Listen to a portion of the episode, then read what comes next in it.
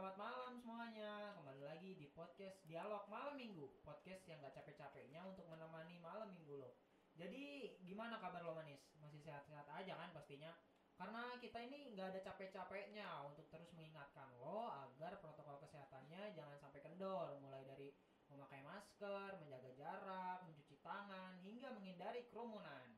Jangan lupa juga untuk berolahraga dan berjemur teri di rumah gua aja berjemur masa lo enggak ya jangan sampai kalah sama teri oke dari tadi gua kayak ngomong sendiri nih lu kenapa sih nih Hmm, gak apa-apa sih, Kit. aduh nggak apa-apa ceweknya tuh menyimpan sejuta misteri gitu emang Ya, gue cuma sedikit kepikiran aja gitu loh, Kit. Kita kan udah satu tahun nih survive di masa pandemi kayak gini.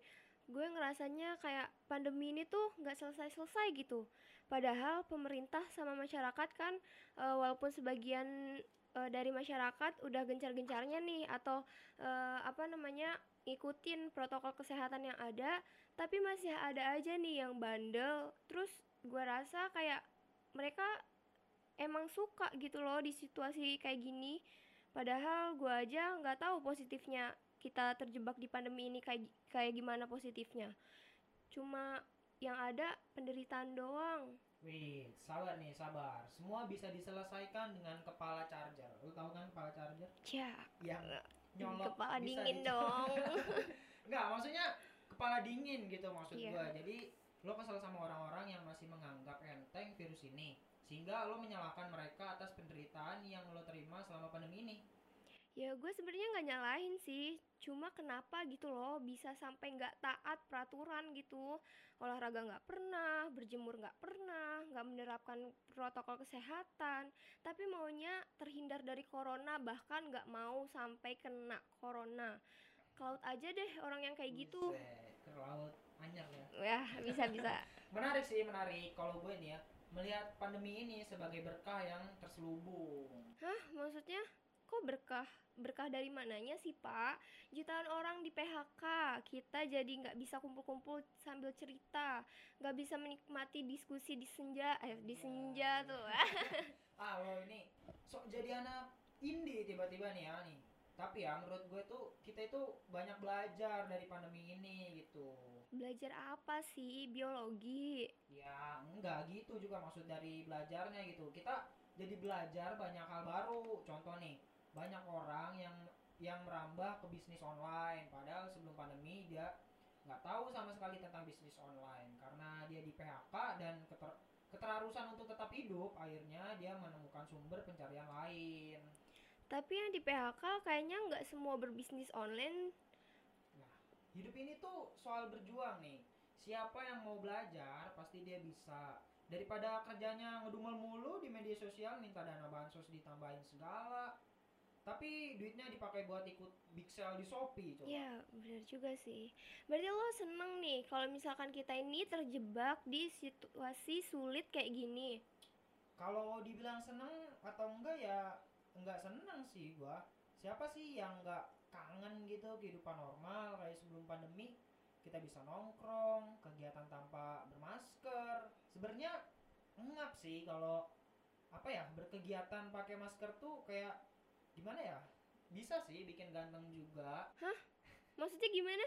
Gantengnya itu pakai masker bengkoang. Ya, ya beda masker dong. Oh, sorry sorry sorry bercanda gua. Tapi ada benernya kan gua sebelum pandemi kita bebas berkegiatan. Iya sih. Toko-toko juga nggak dibatasin mau tutup jam berapa, mau didempet-dempetin di KRL juga nggak ada kepikiran besok masih bisa hidup atau enggak sih.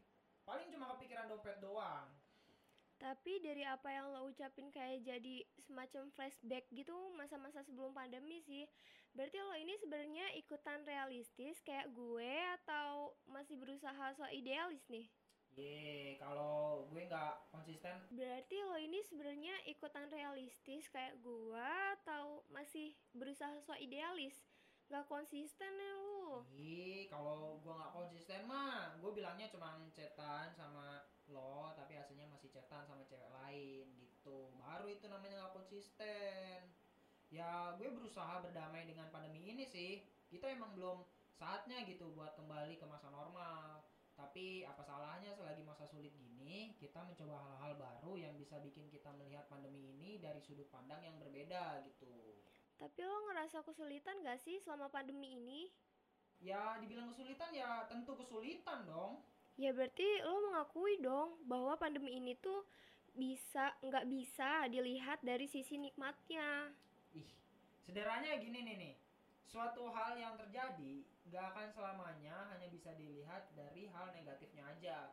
Tapi pasti ada juga hal positifnya, kayak pandemi ini nih.